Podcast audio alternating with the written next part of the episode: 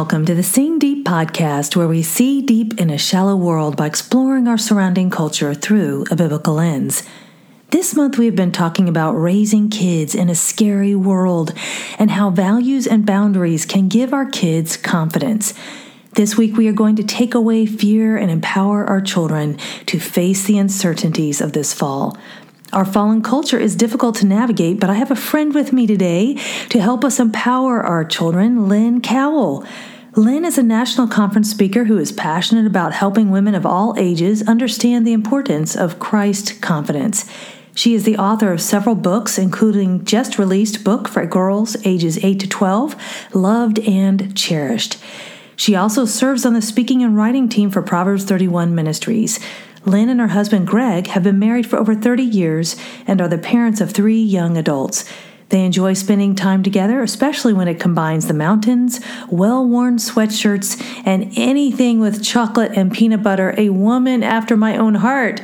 Lynn, her family, and the occasional backyard deer live near Charlotte, North Carolina. The scripture for this episode is taken from 1 John 4 16.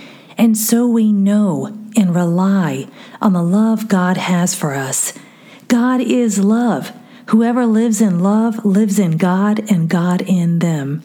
This verse offers a secret for us all. Relying on God is what enables us to live this life victoriously. And when we know that God is love personified, He is good, then we know and trust that His goodness will get us through this life. And there are promises that God gives us that help our children too. In this episode, we're going to discuss five promises that Lynn is going to share with us that our children can hold on to during this season and in all of life. And the first one is about God's presence. God is with us, but sometimes we are not aware of his presence. So the first promise we're talking about is God's presence. And Isaiah 41:10 tells us, "Fear not, for I am with you. Be not dismayed, for I am your God. I will strengthen you. I will help you. I will uphold you with my righteous right hand. God's presence being with me, um, that I was continually, you know, communicating that to my children. That even though I was going through the most sorrowful time in my life, mm. I was also profoundly aware that God was with me. That is the real key there. I think when we are aware of his presence, that is what gives us the power to live this life. We know there's a certainty. Our God is real and he is with us. And the fact that our God is sovereign and in control is such a beautiful truth to hold on to as well. And yet, sometimes we can struggle with this concept when this world seems so out of control, especially right now during a pandemic. This is such a time, I think, though, where the harvest is ripe and people are seeing their need of God. And this is where mm-hmm. God's power is amazing. He uses everything for our good and His glory. So, this is where we see His control. And this leads us to point number two. God being in control is comforting when we consider that God is love and that God's love is enough for all of our problems. A loving God in control is good news. It, it absolutely is good news, especially like you said, Denise, when right now everything around us seems out of control. And yet God's love constantly surrounds us and is in us. And so nothing, not a virus going on in the world, unrest in our country and government, not the mean girl on Instagram or the mean voice I hear in my own head some days can push or shove God's love away from us. In Romans 8, 38 and 39, Paul just reminds us, for I'm sure that neither death nor life, nor angels, nor rulers, nor things present, nor things to come, nor powers, nor height, nor depth, nor anything else in all of creation will be able to separate us from the love of God in Christ Jesus our Lord. You know, when um, during that time period I was talking about when my father um, had been struggling for five years with cancer and then he he passed away. Um, there were other things going on in our life, and and my children ended up moving from being homeschooled to um, one went to private school and one went to public school, and at both schools, both the Christian school and the public school, my children experienced bullying And it was a really difficult time for them because they were already in such a, a, hard place of transition. And I think that knowing God's love for them um, helped to provide a layer of protection in their life. While I know it still hurt, and really I see the ramifications of some of that in their lives even today. Knowing God's love can build a foundation for our children against the hard things and the uncertainties that that they're sure to go through. And and that's the foundation that michelle Nietert and i are building through our new devotional you talked about loved and cherished. It's using god's word as a blanket of protection for life that's to come whether it's middle school high school lifetime because a child who understands that they're unconditionally loved by god has a a benefit or, or an advantage of knowing that no matter what happens on the ball field or the playground or even the Zoom classroom, that nothing can alter God's love for them. Mm. You know, just today I was talking with my third daughter, excuse me, and she was just sharing how the bullying from actually people who claim to be Christian. Mm-hmm. You know, you talk about the mean Insta girl. and that's a real thing. And it's hard. And it's hard to process when it comes from a source you don't expect.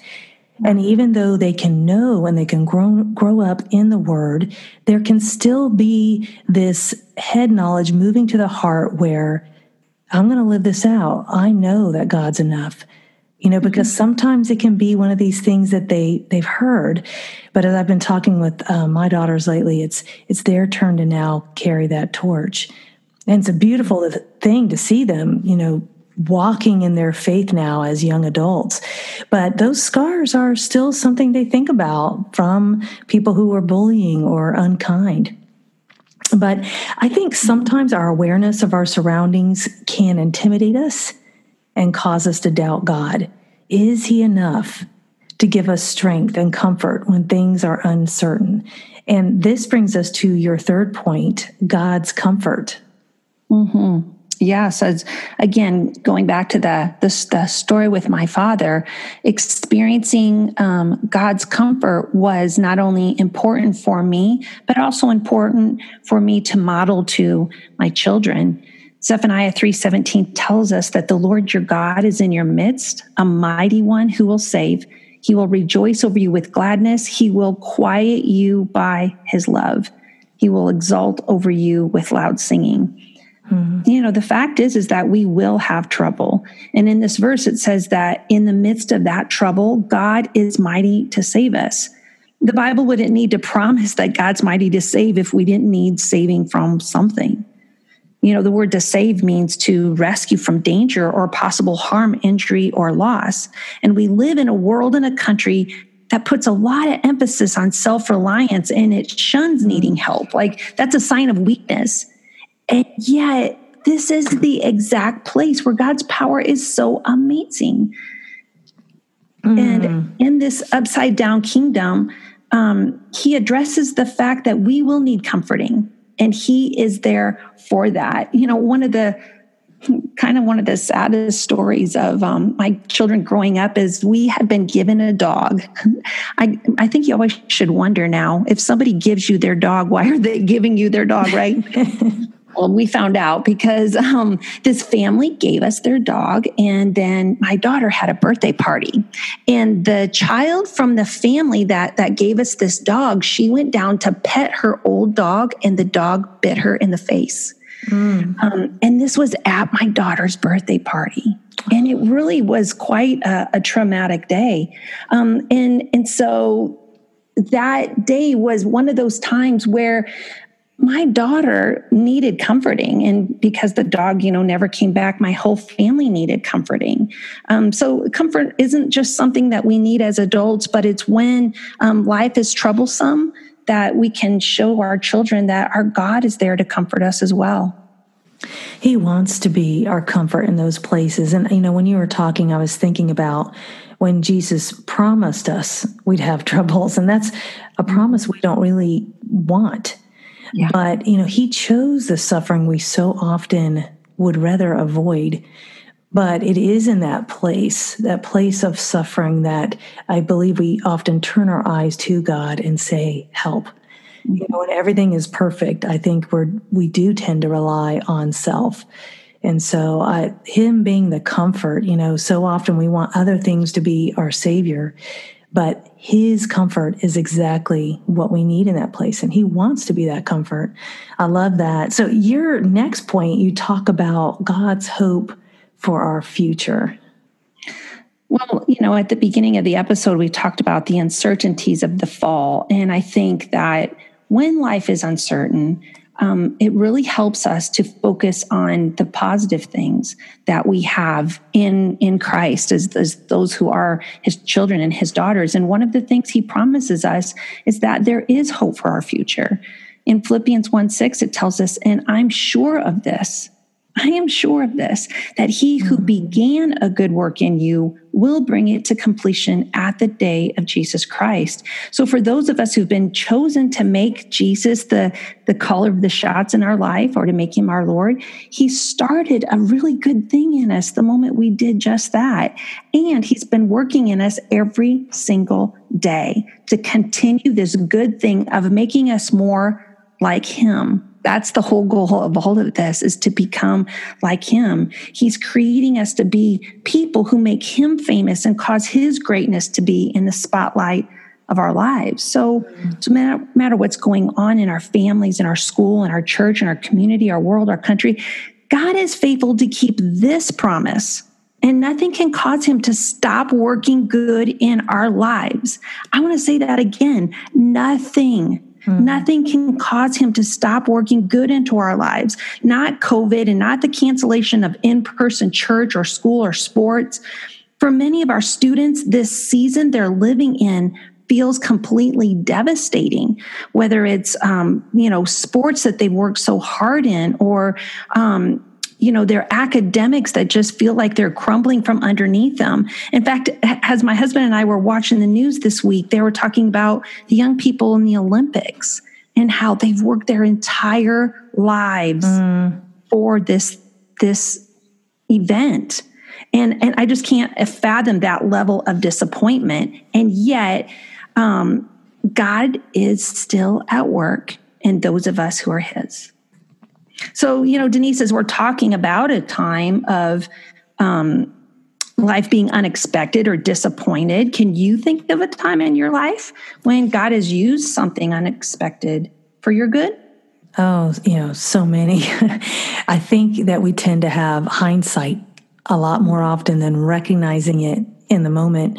Um, I know uh, middle school was a very, very hard time for me, and certainly with bullying and my parents being divorced and multiple moves and uh, sexual abuse and other things that transpired that greatly caused confusion and hardship for me. And obviously, that wasn't my expectation at that stage of life.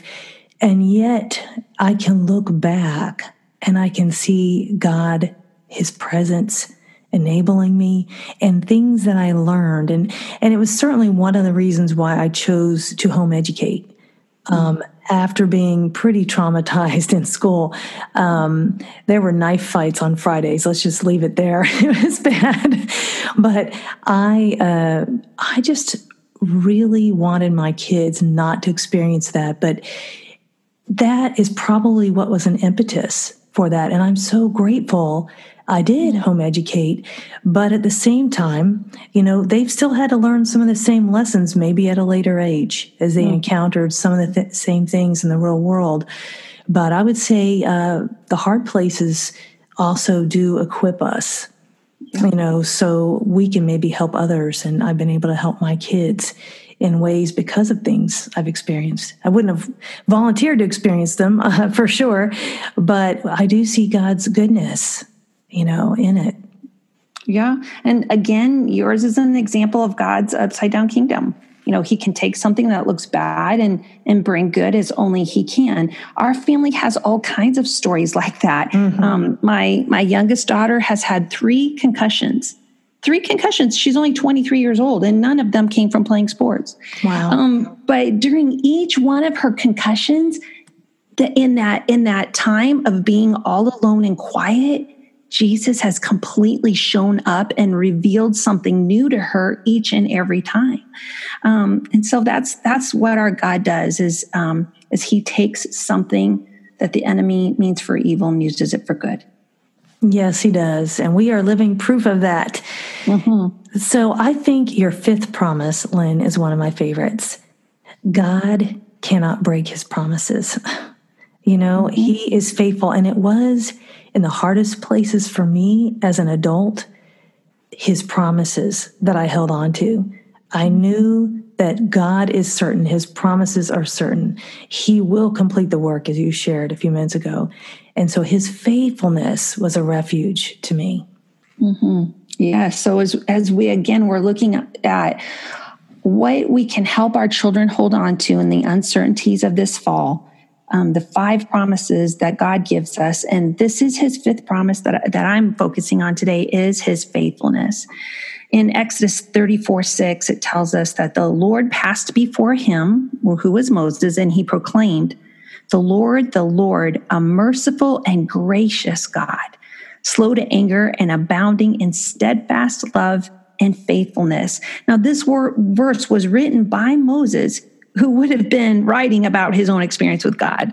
So God showed his faithfulness to the Israelites again and again and again water in the desert out of a rock, manna for food that fell from the dew at night, as well as quail. And he saved them when Pharaoh came after them, drowning the ruler and his men in the Red Sea what God was was faithful. And Moses wrote down the evidence that God was faithful so that people like you and I could hear it again and again and again. And this is a great practice to do with our children. We mm-hmm. can create a journal. I have a journal um, that I write my prayer requests in black and white, and then I write beside them in red the date and how God answered that.